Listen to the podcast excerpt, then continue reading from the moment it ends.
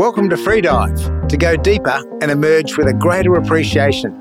Join us as we take a deep dive into the people, skills, and expertise of Pensar's infrastructure specialists and their unusual approach to making complicated problems simple.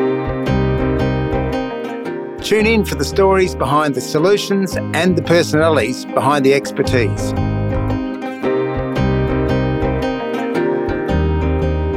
Welcome to the first episode of Free Dive. My name is Michael Blucher, and it's my great pleasure to be the host of Pensar's inaugural podcast. Today, we're starting right at the top, talking with the managing director of Pensar, Karl Yunker. His story, the genesis of Pensar, and how the company has evolved over 23 years. Karl, welcome. Thanks, Bluch. To begin with, Yes. why a podcast? Why are we doing a podcast? Well, I mean, the podcast really came out of we did a internal survey. It was a little while ago now, and one of the sort of bits of feedback that we got was internal comms we could do with a little bit of reinforcing and to give sort of a lot of the new people some background to the company and and share some of the stories. But that's where the idea first came Yeah. from. From Multi-site, multi-division. That makes it difficult just to communicate with everyone at the same time. it does, yeah. So does geography. When we were a little Because business, they're spread all over the country, aren't they they? are, yeah. Well, I mean, we've done work from the Torres Strait down to south of Hobart, and we have projects everywhere in between. So the idea of pulling everyone together in a central location, it's just not practical. So, you know, we're hoping this sort of initiative could share a lot of information across the business. And we're calling it Free Dive. Is that one of your inspired choices, or did that come from? no. That's come from Camilla and Louise in marketing. As soon as I saw the name, I loved it. Free dive has a connotation around water, but it also it's it's like a deep dive, you know, into particular subjects or into people's backgrounds. So I think that name was a no-brainer when when we saw it. And aside from you sharing your pearls of wisdom, and, and that's probably 20, 30 episodes in itself, but beyond that, Yeah. opportunity for others to get involved. Yeah, definitely. Initially, it's me just kicking things off because it makes sense, having the most history in the business. But one of the things that we're attracted to is actually diving into the stories of some of the individuals within the business, and not necessarily ones that have been here a long time. Some that are new, some have been here for 20 years, and anywhere in between. We're really just interested in the stories and the characters in the business. Sounds great. What I want to do before we even get way into into Pensar, I want to go right back to the start, and because everyone comes from somewhere. Mm-hmm. So where does where does Karl come from? What what, what, are, what were Karl's shaping influences? Yeah, that's that's obviously a long story, but Have you got a Um, short answer to all No. I don't. uh, I, I look, I'll go back a little way. Like my mum and dad, both from um, country Queensland. Essentially, my father was um, took a fitter and turner trade with Main Roads Department up around um, central Queensland, and then very quickly he and mum moved to Brisbane, and that was with Hastings Deering back in the day. So. Dad worked his way from being a fitter and turner uh, all the way through to eventually being one of the general managers of that organisation over 40 years. But our mum was, she was a stay at home mum, supported myself and my brother, but they made a decision that they wanted to put everything they could into our education. So, uh, having not come from an education background, they uh, neither had you know finished high school, which was not abnormal in those days, and neither had been to uni. In fact, I don't think anyone in our entire family, until my brother and I, had ever been to uni. So we were very much from a a working class background, but uh, I know Dad was a very professional guy and had aspirations to sort of improve, and that came through with us. So, Mum and Dad put every cent they had into a good education for myself and my brother, and then you know that led to us sort of going to uni and Yeah. off we went. What sort of school kid were you? uh, I'd say, like, I was quite good, sort of that grade eight, grade nine era. I think that was my peak of everything. but after that, it was a bit of a struggle. Like, uh, you know, I ended up doing engineering, but I think I was I had a C for maths. I didn't, you know, even think engineering would be a possibility. Could you get into engineering with a C Uh, for it was maths? maths too, uh, and it, but it, yeah, you could because everyone thinks you have to be a straight A student to do like in maths to do engineering, but it's not. What I probably struggled with at school was not having an application for the maths, and also yeah, as in what to do with it. what to do with it. So if I just saw formulas on a sheet and couldn't relate them to Uh, a particular reason for doing it, I, I I wasn't particularly interested. But also the funny thing about school, when I look back, is like I have a son who's 15 and he's bigger and taller and smarter than me. But there are kids at the same age that are two foot shorter uh, haven't matured, haven't grown into themselves. So I look at the contrast. I was probably more one of those you know, sort of late developers and a bit young of mind going through those years. So did you leave school a resilient individual, or did you? I was happy to get out of school. Yeah. I was happy to get out of school and get focused on something which which I wanted to do, which was ended up being engineering. But my first choice was architecture, but um, I didn't get the grades for architecture, and it was probably just as well so yeah, fell into engineering at um, QUT.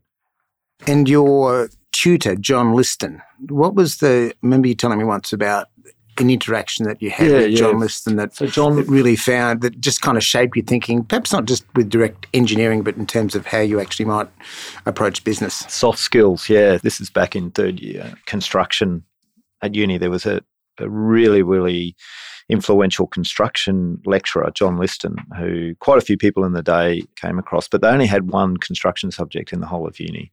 Anyway, we had to do a pitch. What were we doing? We were designing and a subdivision basically, and then we had to go and build it. And we had to, you know, present the tender, negotiate the contract, and I was the lead.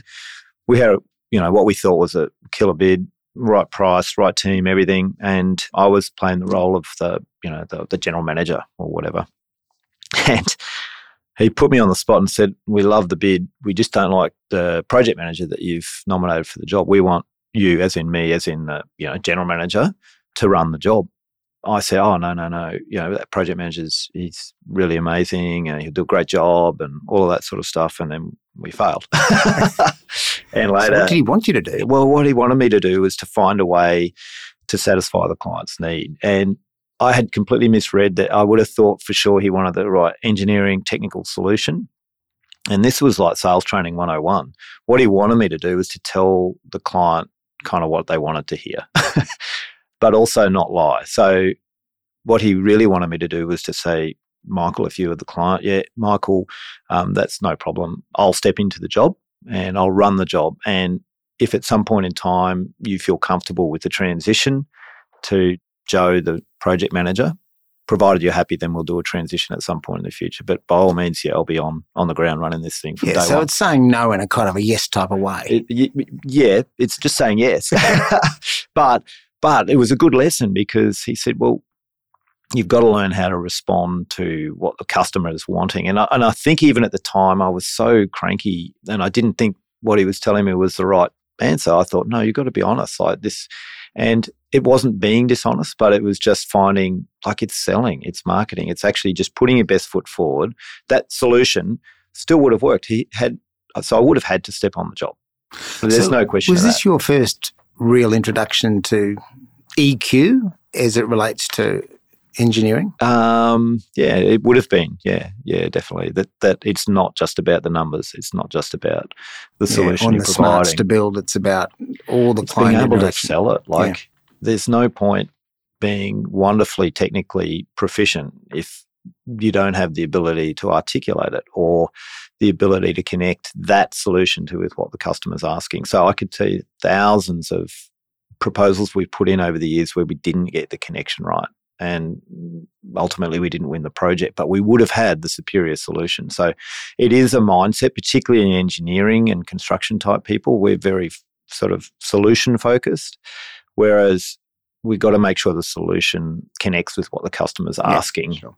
Yeah. So you go into uni at 1987, you come mm. out in 1991, and the world's a completely different place. When you went in there, there was jobs everywhere. Mm-hmm. When you came out, nil jobs. Correct the parallels to uh, where we're at right now. A nil. Well, the, so the There's lots of jobs. The, yeah. So it's 87, hmm. 88. So one thing I've been trying to communicate to some of the younger people that I come across is yes, it's really buoyant right now. But when you're young, you don't realize things go in cycles. And someone can tell you to the blue in the face that things go in cycles, that but without the relevance of actually living through them, it's very hard to really appreciate what that means. But certainly in 88, the placement rate of engineers into the workforce was circa 90%. No one, no one didn't get a job. by the time I got to 91, the economy had really retracted. It wasn't a good time in the economy, and, and the placement rate, I'm going to guess, was 10%. Mm. so initially, uh, I put in a lot of job applications actually. Like, I'd say right now, anyone who's joined us in the last six months probably hasn't even had to put in a job application, but I would have put in 20 looking for grad positions and um, couldn't find any. So I actually leaned on the old man who by this stage had been at Hastings for 25 years and knew pretty much everyone in the market. And he got me a job, wasn't paid, a free job out at Goondiwindi working for a really great privately owned civil and mining contractor called Roche Brothers. They were more mining contractors, but they had a civil business. So I got a free job as a chainman for a surveyor just to get a little bit of experience under the belt. Yeah, out of Gundy on a road bypass. That doesn't sound like a great deal. well, they ended up paying me. So I got there, did a week, and they said, you know, you're somewhat useful. So we'll pay. And degrees of usefulness. Yeah. but I mean, you do anything, right? Like if you haven't got a job, you can't just sit around at home. Essentially, what happened from there is there was a was he a Dutch engineer working at the Kalgoorlie super pit, which is the really large gold mine on the outskirts of what's called Kalgoorlie Boulder. If you haven't been there, it was at the time the largest open pit gold mine, I think, in the southern hemisphere. Anyway, we were a contract mining outfit there, and they had a project engineer who was going back to the Netherlands for two months. So they said, right, we got a proper job for you now. Get on a plane and go to our Kalgoorlie. So I moved in over at Kalgoorlie and uh, basically took over his job with about three or four days handover. And I was now the Kalgoorlie Super Pit drill and blast engineer and project engineer for the mine. And I'd never even seen a mine. I'd never even been to a mine. So again, it was just about saying yes. Yeah, low level comfort, but I can do this. I didn't think there was any chance I could do this. so, but once I got into it, it's like any job, really. Once you actually understand what it's all about, there's not a lot of rocket science there. But it was, it was a pretty quick introduction into you know two things: contract mining and living, you know, well and truly away from home in a in a quite a yeah, unique dirty, environment. Dusty, if you've ever yeah. been to Kalgoorlie, have you been to Kalgoorlie? No, it's right on the bottom of my list of places I go. it's a strange town. It's a strange town. There's more pubs than there are places to eat, and uh, but that that was considered quite urbanised compared to where we went after that. Basically, from Kalgoorlie, the guy came back and they said, "Right, where are you going now?" Ended up going up to a, a brand new mine inland. So it, it's near a, a place called Tom Price, which is right up in the Pilbara probably, I'm going to guess, 1500 k's north from there, about two hours drive inland from the coast Port Hedland. And that was a brand new mine, essentially a iron ore mine in the middle of nowhere. And it was the first time they'd used contractors. So I think it was Hamersley Iron might have been the client. I think they ended up being bought by Rio. But yeah, we were we were establishing a essentially a new a new contract mine for for Hamersley Iron. So nothing I've heard here remotely glamorous about what you're doing in the world of engineering. So that particular job, I was a surveyor, and I'd never done any surveying. um, so there was this great old head surveyor for Roche, Alan Archbold, who I see his name pops up from time to time. He was an amazing guy, and essentially the head surveyor was waiting for me to show up in the in the charter plane landed, threw my gear in the uh, in the donga, and came straight out to see Alan for a 12 hour handover. So I had to learn what was called a to use a geodimeter theodolite. Of course. and had like a day's training, and then from Alan said, "You got this, mate. Off you go." And uh, he flew out, and I was now the the surveyor for the mine. So had to do all that setting out all the blasts, had to, you know, set out the pit, the haul roads, um, do all the monthly volume calculations. And yeah, it was, you sort of learn on the run very, very quickly. As a result, I actually set my shot firing license as well. So I became a drill and blast shot firer and would do the odd shot when the, because it's a swing, you, you fly in and out. So the head shot firer would be out and I would get to do some of the shots when he was gone. So what was the sum total of all these bizarre experiences? Ah, the sum total. Uh, really just at that early stage, it was just about getting experience. Yeah, building capability. And, and resilience. I think yeah, you raised it before. Yeah. Um, in that environment, it's not glamorous. So they used to do eight week rotations. I think nowadays they do even time rosters. So we do eight weeks on, week off. You didn't really want to go back, to be honest with you. They're pretty challenging locations and with some pretty yeah, interesting characters, I guess, along the way. So it was good for a while, but a congregation of criminals hiding uh, from authorities. Is that there's, there's quite a bit and a lot of screening, pre-employment screening in those days. But you know, I, I kept going on that trajectory. We would the next project was even more fascinating. It's called a Mesa, and if you've never been over there, essentially the iron ore is like the land used to be a lot higher, and the iron ore is the hard bits, and everything erodes around them and you're left with these big lumps of iron ore. And mesas are flat top mountains. So essentially, you're driving out there and you can just see a big flat top mountain plateaued, which is solid iron ore. Like if you scratch the ground, it's grey. So we had to build a mine on top of one of those. We had to relocate a you know whole crushing facility from a nearby town about 40 k's away and re-establish this mine from zero. And I think that place was probably I guess my favorite experience over there because we, we had to build the camp. There was no camp. And these are extremely remote locations. 50 degrees was not unheard of during the day. It, it was a crazy environment. The funny thing was, I'd be the only guy who on the weekends would get in the ute and go and explore the area. No one did that. They all. What did the rest of them do? Just got on the booze. got on the booze, to be honest with you. It's a wasted opportunity. So I explored all of that area on my you know days off here and there that I would get, and yeah, it was quite a remarkable experience. So roll forward a couple of years, yep. and you you've had a couple of years with Roche. And you overlooked for a job Hong Kong Airport, so that's it. They're in the yeah, books. good point. Yeah. And, uh, and then got a job from there, a job with Leightons. Yeah, well, I guess just the Hong Kong airport. Yeah, Roche had half the contract um, to do the earthworks for the new airport. That was the plan that I was going to go over there, which is was pretty exciting to me. But it's one of those things that the local manager wouldn't let me go. So I said to him, mate, were you too valuable? he had no one else, I think. I said, mate, uh, you know, I'm going to go over there or I'm going to go back and get into civil, which is, you know, what my background is. And ended up coming back over to, um, to Queensland with Leighton contractors back in the day, where I'd tried out for a graduate position a couple of years earlier and they had nothing. So I managed to get a job with Leighton after two years because the things were coming back, right? They were starting yeah. to improve. And they, but Leighton's pretty much blue chip organisation, weren't they? They were. They were considered to be up there, but so that would have been 1993.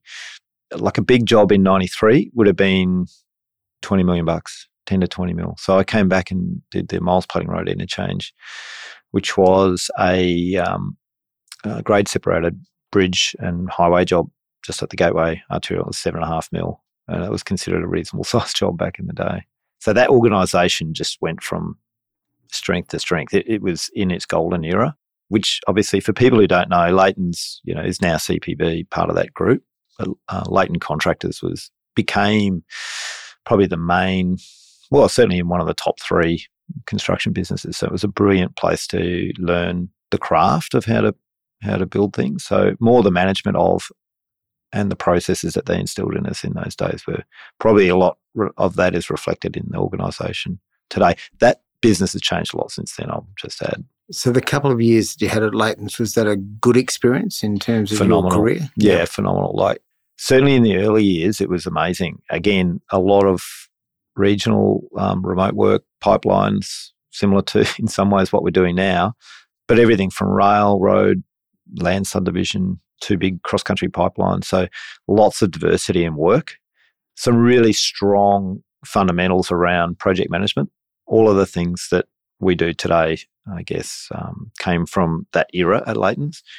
Probably the only thing that wasn't great at Leighton's was as the business got bigger and bigger and bigger, the financial pressure got bigger and bigger and bigger. So instead of you know getting their bids right and working with clients to make you know money the right way, it became a very lit- litigious place to work, and that was probably a reflection of a whole heap of things. But that that culturally wasn't the sort of place that I really wanted to, or or, or I could see myself long term. Like I remember going onto the motorway, and uh, which was you know hundred million dollar job back then was massive, and a mate of mine now runs all the constructions or owns all the constructions. Greg Alder, he was running half the job and he had to go full time just into claims. So I had to take his job and run half of the project. But on that job, we, I mean, everything was just about going in and spending all of our time arguing for claims that a lot of which I didn't think we were entitled to. And, and I just didn't think that was the place for me long term. They also weren't particularly lenient, if, that, if that's the right word, with the subbies in terms Oh, of yeah, what they paid the subbies, and you just It was funny. arms and legs, and not really just employees. and a lot of it came down to who was in charge. But yeah, there was very much a mindset of we don't really care if the subby goes broke, except for the fact that it's going to make our job a little bit difficult. So I think on that first job, the Miles Platting Road job, I was like a very green site engineer, all of a sudden project engineer come site foreman. And yeah, we had a Yugoslav formwork subby. The guy's name was Sid Jukic. He's probably around if he ever hears this. Um, they were a great company, trying really hard, doing all the right things, but you know they'd been signed up to a deal that I had nothing to do with, and my project manager at the time was pretty determined that whatever was in that contract had to be complied with, and we were uncompromising with the subby, and we really didn't have any care whether he was making or losing money. And I remember going out with this poor subby clearly up against the wall and hammering him on side about everything that was wrong. And yeah, there was one day old Sid threatened to throw me down the, the pile and set me in concrete. And I actually I think he was serious. but that was that's how we were encouraged Yeah, to That's how behave. you're wired. They wired us like that because that was what they wanted hard hitting, aggressive. And I'm not saying that that was actually a bad experience. Like that, it was a good experience, and it taught me there's that's one way to get things done, but it's not the only way to get things done. So Yeah. you know, we would never operate like that now. Like No. surely we don't go and hand money over to subbies for no reason, but we need them to make money. Like we want them to make money. We want to come back for another job. Yeah. completely different mentality. And build sustainability. Yeah. So, you know, Tim Down has a saying you attract bees with honey, which is the complete opposite end of the spectrum to Mm. that, where you can usually get what you want by working with someone and encouraging them and showing them the outcome and then actually helping them get there. Is 10 times better off than smashing someone over the head. So eventually you work out that the adversarial nature of the Leighton's business wasn't really in line with your sort of moral compass hmm. and you got out of there. Where hmm. did you join Delphin? Is that right? Yeah, I did. And I guess just going back from that, like I I probably couldn't see myself at the time staying building road and highway projects for the rest of my career. I, I sort of looked up the tree there and there were some good senior managers in that organization, but there were also quite a few that I just had no interest in being. So I started doing a I actually went started studying finance postgraduate whilst I was still working at Leighton's. And the goal was to actually get into infrastructure funding, was what I thought at the time.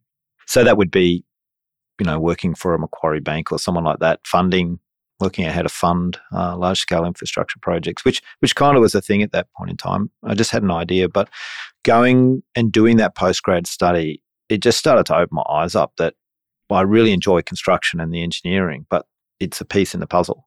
So it was a bit of a like a start of that genesis of thinking, okay, to that point, I thought engineering was everything. And then you start learning about the rest of the world and uh, about finance in particular in that situation. It started open my eyes up. And I thought I wanted to try something sort of within the construction related sector, but not what I was doing. So I actually applied for a job with a company called Delphin Property Group, which is a, a large scale land development organization like a Stockland or one of those, but it was called Delphin Property Group. It it was the first of the integrated sort of master community developers. It had a large project in Adelaide, which was a, the first real integrated master plan community, and then they bought Forest Lake.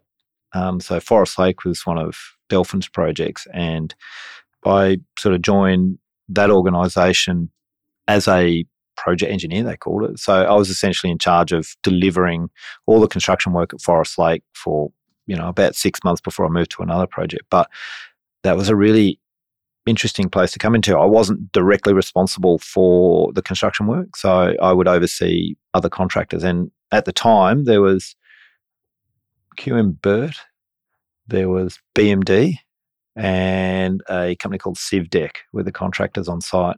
I had not, I'd never seen those sort of companies because coming through that Leighton mentality, it was tier one or nothing.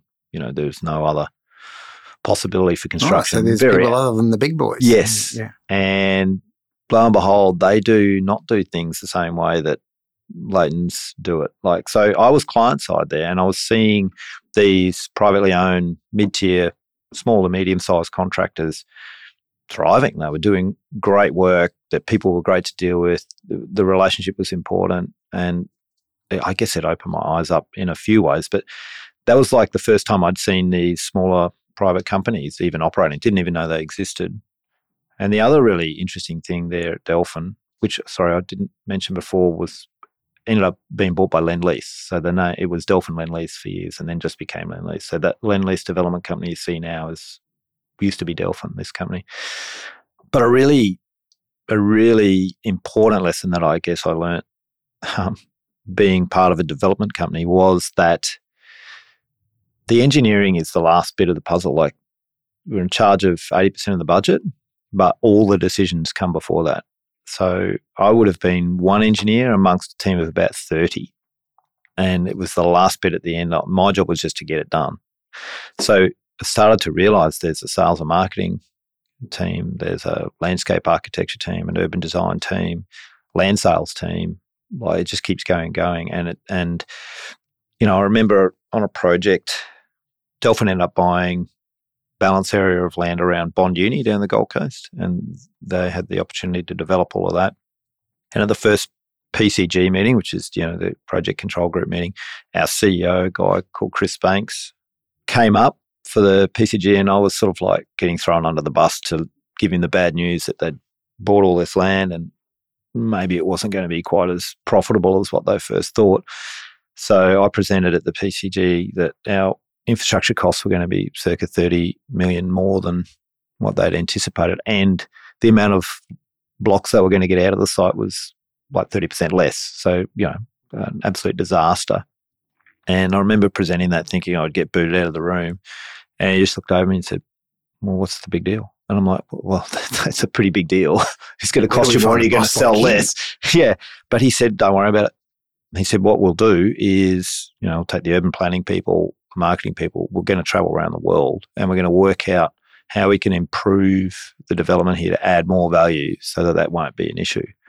yeah. So it's very and- much a fluid process where you're constantly workshopping, problem solving. yeah, and innovating. So they Mm. actually did do that. And, th- and what they came back and delivered there was something very unique.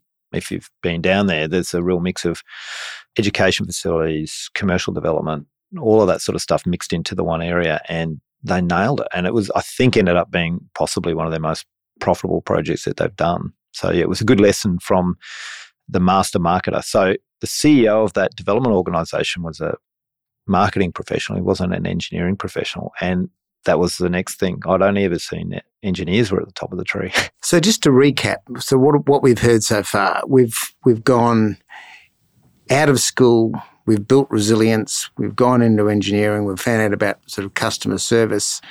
You've got way way out of your comfort zone in these remote, dirty, dusty parts of Australia. Hmm. You've come back, you've learnt where engineering fits as, as part of the the piece of the the whole puzzle. Mm-hmm. Is that a fair summary of what we've Yeah. did so far? Yeah, that's exactly right. And you know, my Delphin experience was only one year long, so it wasn't exactly a long experience, but it was incredibly important.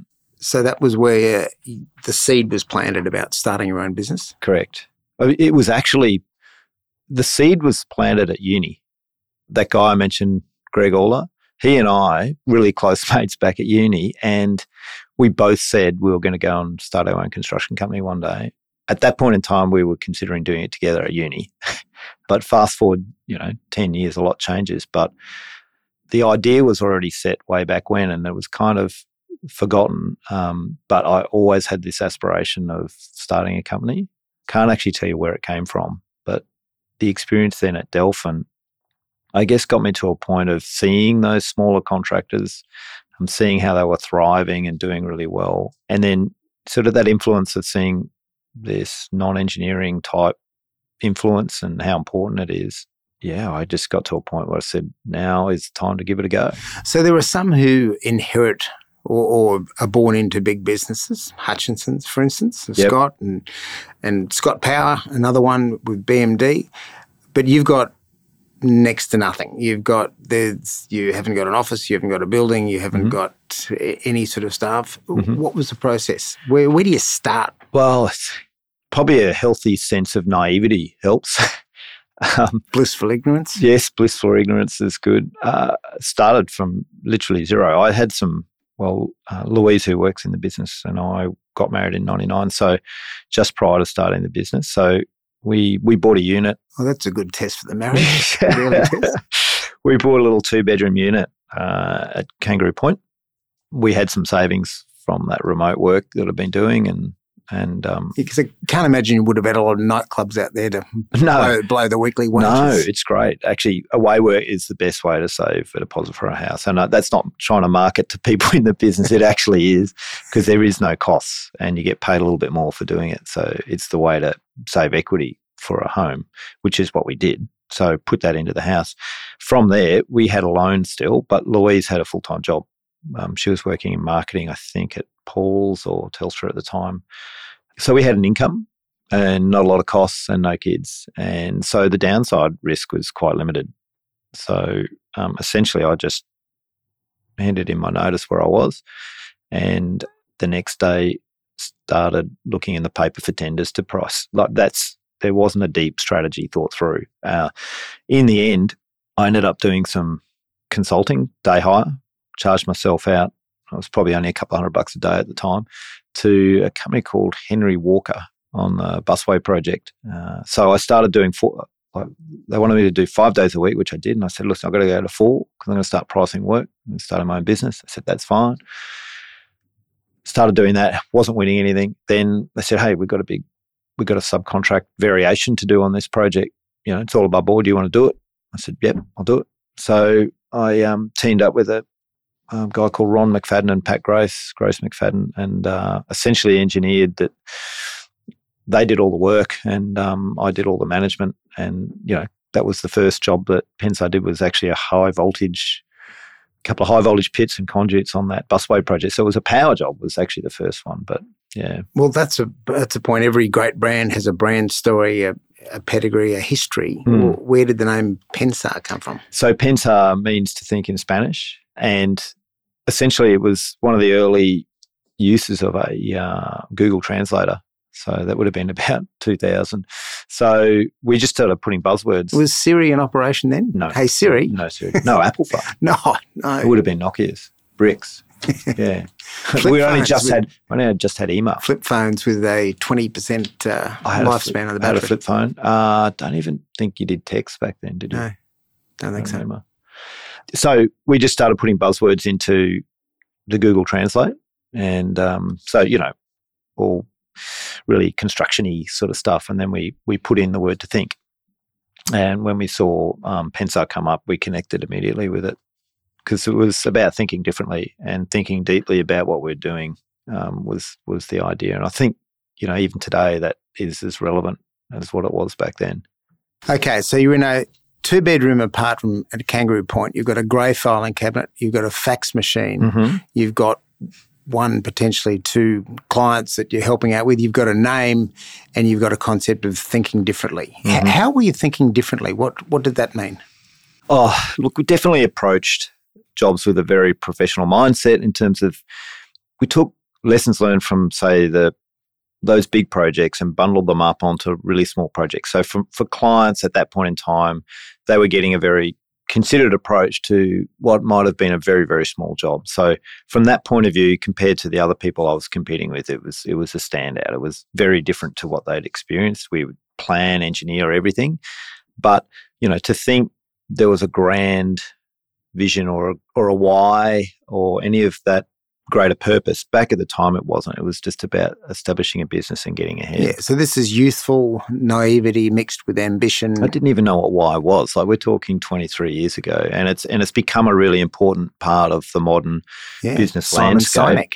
Yeah, but back then it wasn't. It was it was Louise and I getting ahead and wanting to build something for ourselves for the future. In those early days, what was your mindset? Mindset. Yeah, always, was it confidence? Was it trepidation? mix of everything? Uh, fake it till you make it, I think, is the best way to put it. So I think the first three or four years, I constantly was thinking about what I'd forgotten. What have I left out? What am I not doing? Because we were getting success. So started in that subdivision space, low hanging fruit, no barriers to entry, opportunistic. Started at Forest Lake, back doing subdivisions where I had worked with Delphin. And within probably three months, we had over 10 concurrent subdivision projects underway at once. So we went from zero staff to probably 30 and completely out of control. It was about saying yes and finding a way to get stuff done, but also at the same time thinking, what have I forgotten? What's the Achilles heel? Is there a big tax bill coming? Is there some thing that I haven't thought of as a businessman? Because I hadn't been taught business. Uh, as an engineer. No, that was an apprenticeship you were doing. I learned it myself. Going. And I actually tell the youngsters now if you're doing your degrees at uni, make sure you do business at the same time because learning it out on the job is the hard way to do it. Yeah. And when were you actually joined at a like a director level, a partner level by anyone with any seniority? Well, there was a great guy, uh, Clint Thorpe, who uh, worked alongside Michael Bisset from the early 2000s. Um, those those two guys were in the early years incredibly important to the business. So the three of us really grew that company through its civil trajectory. That was land subdivisions all the way through um, road and bridge and highway construction until not long after the GFC when the world kind of collapsed. But uh, yeah, they were they were the two most I guess, influential people at the start of the business. And notwithstanding GFC, but was was there a moment just at some point further down the track where you thought, "Holy crops, I've actually cracked this"? no, you're still, still wondering that, that now. Yeah. yeah, it is. It is true because running a business is is just so uniquely different, and it's always evolving, always changing. But it's one of those things you're always on the edge, and I guess you never really sit back and think, I've made it. It's just not a concept that comes to mind. And I think that's kind of fuel which keeps the fire burning, keeps things moving forward. It's like a it's like a flywheel. I think if you think you've made it and the flywheel stops, that's when things um, start to unravel. So more globally, what would the fifty plus year old Karl say to the thirty year old Karl? What advice would around the business side of things? Yeah, um, I think I think in the early years, what I would do differently is I probably wouldn't just respond to the lowest hanging fruit. So, what I said before about opportunistic, having not studied any business at all, I studied finance, but that's not business. So, you know, being non strategic, you know, it was great. It was an excellent way to get started and it was an excellent way to grow and respond to the market. But I was building into something that had was not had no strategic relevance just continuing down this civil pathway. So I think I would say use the opportunity whilst the business is first starting to really think about where we could be different, where we could actually add value, where our clients would miss us if we were gone. I would spend way more time thinking about that in those first three or four years. I wouldn't not do those first three or four years, but I would have used that time to work out where was the business ultimately going to go, where would be positioned, and I would have done more business study. So that wonderful Venn diagram between what you're good at, what you like doing, and what your clients need.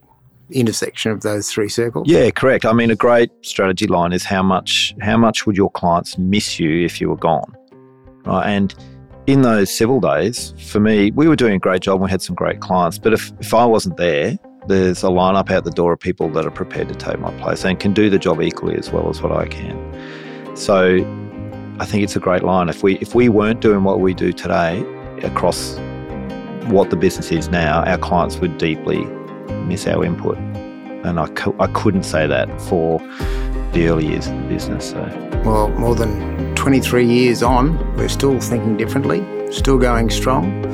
Look forward to hearing the rest of the Pensar story when we get together next time. Thanks for joining us, Karl. Thanks, Bluch.